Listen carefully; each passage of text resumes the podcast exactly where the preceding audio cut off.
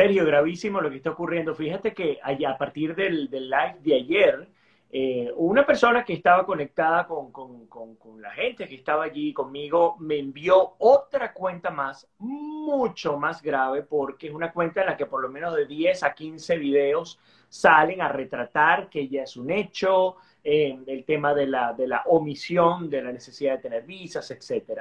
El punto acá, eh, a ver, yo lo separo en dos cosas. La primera es, en efecto, la, frontera está abierta en los Estados Unidos. El control migratorio es prácticamente nulo. Está entrando cualquier tipo de gente y en un rato vamos a estar conversando sobre ese tema que es muy grave, otra denuncia más en la que estamos eh, trabajando. Em, pero más allá del tema de que en términos de política migratoria y de capacidad de los oficiales de CBP, eh, que está totalmente colapsada, eso haga que el control de quien entra y quien no debe entrar no exista prácticamente es un, un, problema, es una arista del problema. Y es un hecho, eh, es un hecho, está ocurriendo. Es un hecho. Te puedo poner ejemplos y tú sabes que a mí me encanta eh, revisar la data, las estadísticas. En el 2019, por ejemplo, ingresaron poco menos de 700 mil personas a los Estados Unidos. Es decir, ingresaron, no, fueron registradas por los oficiales de migración. Para el 2022, lo que va del 2022, el registro hasta julio, o sea, mitad de año solamente, habían ingresado 2.240.000 personas en medio año. O sea, pudiéramos estar hablando, si lo extrapolamos, que para el, para el cierre del año cerca de 4 millones de personas estarían ingresando, de la nacionalidad que sea, y aquí no se está hablando despectiva o, peyorativamente. Es decir, el punto no está en que si puedo o no puedo entrar, en que si tengo o no tengo derecho a entrar. Ese no es mi papel. Mi papel es entender que detrás de 2.240.000 personas que han ingresado en solamente seis meses, hay miles de historias de dolor, de abuso, de violación, de muerte, de muchas cosas que no conocemos. Entonces, ¿cuál es el papel de nosotros como periodistas? Advertir cuando sabemos y conocemos que hay elementos que son falsos. Por ejemplo, y era lo que me decía la, la presidenta de Boricos del Corazón ayer. Me decía, la gente desde los países de origen les venden incluso paquetes para llegar hasta los Estados Unidos diciéndoles que ya les van a entregar permiso de trabajo que tienen casa donde van a estar, que van a llegar con comida, y resulta que los estás consiguiendo en las calles pidiendo dinero. Y pidiendo dinero porque en el mejor de los casos, esas personas lograron zafarse de quienes los tenían, a mi modo de ver, secuestrados, que no cumplieron lo que le tenían que cumplir y pues ahora están a las buenas de Dios porque muchos de ellos no tienen familiares,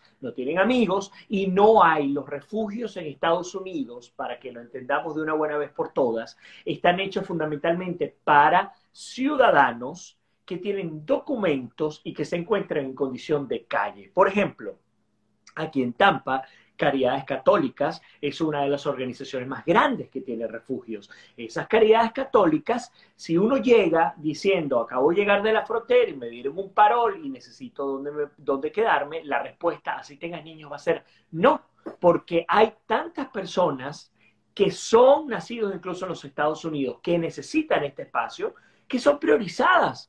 Entonces creemos cosas que no son y al fin y al cabo terminamos siendo vulnerables ante lo que ocurre. Justamente, Vladimir, eh, hay que destacar, si es verdad, existen refugios en estos momentos, eh, sobre todo en la zona fronteriza. En las zonas fronterizas de Texas, en la zona fronteriza con Arizona, eh, hay algunos refugios. Estos refugios están allí para albergar a personas que están llegando y sobre todo personas que llegan en condiciones muy vulnerables, básicamente mujeres con eh, niños pequeños. Ahora bien, estas personas no pueden estar mucho tiempo en esos lugares. Yo tuve la oportunidad el año pasado de visitar algunos de ellos en Texas y efectivamente estas personas están allí de forma temporal hasta lograr encontrar alguna, eh, algún, eh, algún familiar, alguna amistad que tenga en Estados Unidos y poder trasladarse hacia esa otra zona. Son total y absolutamente temporales, además que son muchos refugios de, muchos de estos refugios no tienen los recursos para mantener a esas personas allí. Sencillamente viven de donaciones que dan eh, empresas o que dan particulares, pero viven de eso, de donaciones. Y muchas de estas personas que van a esos refugios, inclusive, Vladimir, no duermen allí, no pueden dormir allí porque no hay, no están acondicionadas para ello. Y por eso es lo que tú comentas, pues pasa esto, muchas personas están en las calles y yo lo, lo, comento por lo siguiente, porque efectivamente yo también he recibido muchos, muchas preguntas o muchas consultas acerca del tema. Me dicen, yo puedo llegar a Estados Unidos y voy a un refugio. No, bueno, o sea, puedes, ojalá pudieras tener ese refugio, pero no es que tú vas a llegar aquí, como lo he comentado en varias ocasiones, no es que aquí no nos están esperando. Aquí nadie nos está esperando con los brazos abiertos. Bienvenido, vengas de donde vengas, nadie nos está esperando. Aquí el ciudadano que llega a este país de cualquier parte del mundo tiene que comenzar a labrar su camino y bueno, yo sé, no es sencillo, de dónde venimos, de, la situación como tú bien comentabas, de lo que tiene en su pasado, de lo que ha sufrido para llegar, pero deben entender que no es que llegaste a Estados Unidos y ya, bienvenido, aquí estás, eh, las puertas abiertas para ti, te damos todo. Y es que es muy complicado, serio, porque es, un tema tan doloroso, tan doloroso. Por ejemplo, hace minutos, mientras antes de conectarme contigo, conversaba también con, una seguidora que hablaba de una condición física, que tiene una afección física y ella no ve en Venezuela ninguna posibilidad para poder eh, conseguir el tratamiento y, bueno, está tratando de venir a los Estados Unidos para salvar su vida. Eso es perfectamente válido personas que son víctimas de la extorsión, de la trata, y tantas personas que están sufriendo, que quieren salir, incluso personas que sencillamente quieren un mejor estilo de vida y estar seguro. Eso es perfectamente válido. Ahora, donde yo no puedo acompañar absolutamente ninguna persona es cuando esté mintiendo. El caso de estas campañas en las redes sociales que van y te dicen, por ejemplo, y repito lo que comenté ayer, bueno, eh, el gobierno de Biden está a punto de aprobar, está por confirmarse que esto sea así, dicen estas campañas falsas, que los venezolanos no van a necesitar visa y se van a poder montar en un avión desde Colombia y van a poder aterrizar en Miami. Los oficiales de inmigración los van a atender, pues eso es falso, eso es mentira. Entonces, lo que decía anoche y muy molesto era imaginarme una persona que en su desesperación se cree eso, vende el carrito que tiene, vende la casita que tiene, se va a Colombia a montarse un avión y le dice, señora, ¿dónde va usted? Claro. ¿A dónde va usted? Es que apenas, se monta, apenas va al mostrador, le va a decir, señora, su visa para entrar a Estados Unidos. Claro, y, para aquellos que me dicen, no, pero es que tú tienes que entender el problema de los venezolanos. Bueno, yo te puedo contar algo. Y el, servicio de guardacosta de los Estados Unidos, conozco el servicio por dentro, conozco sus oficiales, he estado en la base de guardacosta más grande de Estados Unidos y he hablado con ellos. Ellos, por ejemplo, en lo que va de año, han repatriado, escuchen la palabra, repatriado a casi 6 mil cubanos a la isla. Repatriado. Díganme ustedes que, que, los cubanos no han sufrido tanto más que nosotros. Y ellos no tienen una visa como la que se está vendiendo por allí. Ellos no tienen, la ley de ajuste cubano la eliminó el propio Biden. Perdón, el propio Obama. Sí, bueno. Eh, Biden era su vicepresidente. Correcto.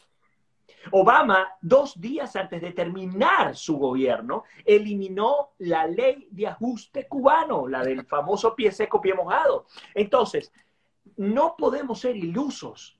Otra cosa que voy a decir, y aquí me voy a echar buena cantidad de organizaciones enemigas. Hay organizaciones de venezolanos que están haciendo negocio con el cuento de esa ley de ajuste cubano y están pidiendo dinero. Señor, usted no dé ni un dólar tú quieres colaborar y tú quieres presionar y tú quieres enviar eh, eh, tus peticiones a, las autoridades legislativas, pues escribe tu carta a los senadores y dile, señores senadores, nosotros los venezolanos necesitamos ayuda con una ley de ajuste. Eso es lo mejor que tú puedes hacer. Si somos millones de personas haciéndolo, genial que pueda existir. Eso va a hacer que nos aprueben eso. Te puedo poner otro ejemplo. La comunidad puertorriqueña. Puerto Rico es un estado libre asociado. Y Puerto Rico quiere convertirse en el Estado 51. Y todo el que nace en Puerto Rico es ciudadano americano. Pero ustedes sabían que en Puerto Rico ha habido seis plebiscitos para determinar si están de acuerdo en convertirse en el Estado 51. Todos, la respuesta ha sido sí. Y Estados Unidos no ha tomado decisión al respecto. Entonces, cuando vemos realidades como la de Puerto Rico, como la de Cuba, yo no puedo decirle a mis hermanos venezolanos una mentira. Si lo veo con quienes están más cerca de Estados Unidos históricamente, pues entonces tengo que decirte a ti, como venezolano, cuidado. Sí, es cierto, la frontera en Estados Unidos está abierta. Hay un descontrol total que está permitiendo que se entre. Y es una gran oportunidad para miles de personas honestas que dicen, esta es la única manera que tengo. Y los conozco. Tengo amigos que se han hecho amigos cercanos aquí en Tampa que quiero, que aprecio, gente trabajadora. Y, esa gente entró por la frontera. Y qué bueno que tuvieron la oportunidad de poder llegar y de poder ser registrado. Esta persona estuvo, por ejemplo, con su familia creo que dos meses preso y después lo liberaron con un parol. Pero todo aquel, para los que no conocen este procedimiento, todo aquel que pisa suelo estadounidense sin las condiciones de rigor o legales, tiene que ser sometido a un tribunal de deportación. Esa es la palabra y ese tribunal de deportación, ese juez de inmigración, va a determinar si tú tienes los méritos o para quedarte o para irte. Ahora, ¿qué es que Estados Unidos, eso es parte de su política de Biden, dejar, ese ya es otra cosa y ese ya no es responsabilidad mía. Pero mi responsabilidad, al igual que la tuya, Sergio, es que nos toca, así como nos tocó denunciar el tema del Darién, y salen a decirnos que ustedes no quieren que se vengan. No, si tú te quieres meter por el Darién, pues ojalá y te vaya bien, ojalá y puedas llegar a buen resguardo. Pero el rol que nos toca es decir, cuidado, ahí hay decenas de personas que han muerto, cientos de personas que han muerto y de allí para arriba ni parar. Entonces, cuidado con esto. Además, y seguramente estaremos hablando de eso en unos segundos y ya me encantaría ahora compartir algunas, algunas cosas que estén escribiendo, quienes están entrando también a los Estados Unidos, porque se están coleando más de uno. No sé si tú has visto esa, claro que lo he visto, claro que lo he visto y me preocupa, por supuesto. Pero antes de entrar en ese tema, algo que quiero comentar, porque dijiste algo relacionado con la ley del ajuste cubano. Eh, efectivamente, no, la ley de ajuste cubano sí está vigente, un poco para, para, para clarificar, porque hay, hay, personas que están comentando eh, lo que eliminó Obama fue el de la ley de... Copio mojado. La ley de ajuste cubano sigue presente, sí está aún eh, vigente y em, la que fue eliminada fue la de pies mojados, pies secos. Por eso es que deportan, como dice bien o ha dicho bien eh, Son repatriados, gracias por la corrección, así es. No, no, bueno, pero lo comento porque están aquí discutiendo sobre el tema y es lógico que la gente comience a pensar, no, no, o sea, eh, eh, sí, ojo, no somos perfectos, amigas, amigos, ¿no? De pronto, bueno, nos equivocamos y, y hay que corregir, por un lado. Y por el otro, la ley de ajuste venezolano, que mucha gente ha comentado también, sí, esa es una propuesta que hay, efectivamente, pero para muchos es cuesta arriba, se hace muy cuesta arriba, porque efectivamente, si están buscando, porque si bien es cierto que la ley de ajuste cubano está vigente, igual están buscando eliminarla. Entonces, en la propuesta de la ley de ajuste venezolano, que sería maravillosa, igualmente esa ley de ajuste venezolano está en discusión, apenas está en proceso, mucha gente ha tratado de, de que se active, algunas organizaciones así lo han hecho, pero no todavía, pues faltaría un gran camino por recorrer. Otros afirman que esta ley eh, tumbaría otros proyectos que ya se han introducido ante el Congreso de Estados Unidos y bueno, un poco para, para aclarar estos puntos. Exacto, y ojalá, y ojalá que se llegue a aprobar en algún momento, pero les cuento algo, en un año electoral como este, eso ni siquiera va a estar en el, tapete. Ahora, fíjate algo, serio, eh, una de las fuentes que entrevisté el día de ayer, eso no lo saqué al aire, me decía, por ejemplo, que están llegando a Texas eh, los inmigrantes en general, ella me habló específicamente de un grupo importantísimo de inmigrantes hondureños, llegan a Texas, de Texas los envían en un autobús a Georgia, porque es lo que está ocurriendo con el, con el gobernador de Texas, llegaron a una iglesia en Georgia, no los pudieron recibir allí, de la iglesia los mandaron a Miami, y de Miami tampoco los pudieron recibir, y los mandaron a Tampa, a la puerta del local de esta señora. 100 hondureños que estaban esperando que los recibieran, como ella lo decía en la entrevista, con casa, con techo, con, todas las posibilidades. Y desgraciadamente ella no pudo más que uno o dos días ayudar a estas personas.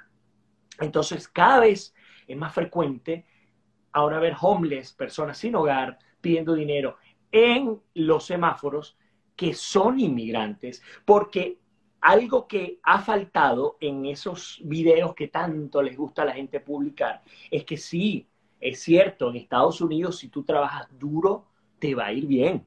Es cierto que así seas inmigrante y hayas pasado la frontera, si logras tener un parol, tú tienes oportunidades de casi que inmediatamente, si eres bueno y si eres diligencioso, conseguir lo que sea, así sea ganando 8 dólares la hora, consigues algo para sobrevivir. No es legal porque no estás trabajando con, con, permiso de trabajo, pero es una realidad. 11 millones de personas trabajan ilegalmente en este país. No es una mentira. Yo tampoco quiero decir que eso no existe. Eso es una realidad que sí está allí. Sin embargo, lo que no dicen es que, y era lo que tú comentabas al principio, el que se esté viniendo para acá tiene que tener una planificación de a dónde va a llegar, qué va a hacer y cómo va a sobrevivir mientras tanto. No puede creer que va a llegar acá y va a ser una carga para el sistema, porque el sistema en este país sencillamente desecha lo que significa, eh, lo que es una carga. El, el sistema absorbe el que viene a sumar, desecha el que viene a restar. Así que estemos muy atentos. Incluso ya me decía, personas que decían que venían a, a quedarse en casa familiares y amigos, pero la dirección que tenían no era la actual, no tenían los teléfonos correctos y terminaban deambulando por la calle porque tampoco tenían cómo conseguir a quienes los podían ayudar. Y como me contó también una familia que le tocó recibir, creo que de Honduras, ocho personas, abuelos, padres, hijos, de todo tipo. Hasta un perro se trajeron los hondureños. Hasta el perro de la casa. Entonces, otra vez, tener mucho cuidado y ahora vamos a este punto. Aquellos que estén eh, viniendo para los Estados Unidos bajo esta condición, yo les quiero pedir algo muy especial. Lo primero, lo que pedí ayer y lo pido contigo hoy acá, infórmense. Canales oficiales, ni siquiera a través de Sergio y, y de mi cuenta. Vayan a los canales oficiales, vayan a las organizaciones pro inmigrantes que responden en tu idioma tus interrogantes. Si tú tienes, tú crees que es algo muy bueno como para querer que sea verdad, pues hazlo, infórmate. Y si tú estás en el medio de la selva, o si tú estás caminándote a alguno de los países del centro y de Norteamérica, ten cuidado con quienes estás, porque se está ligando lo bueno con lo malo.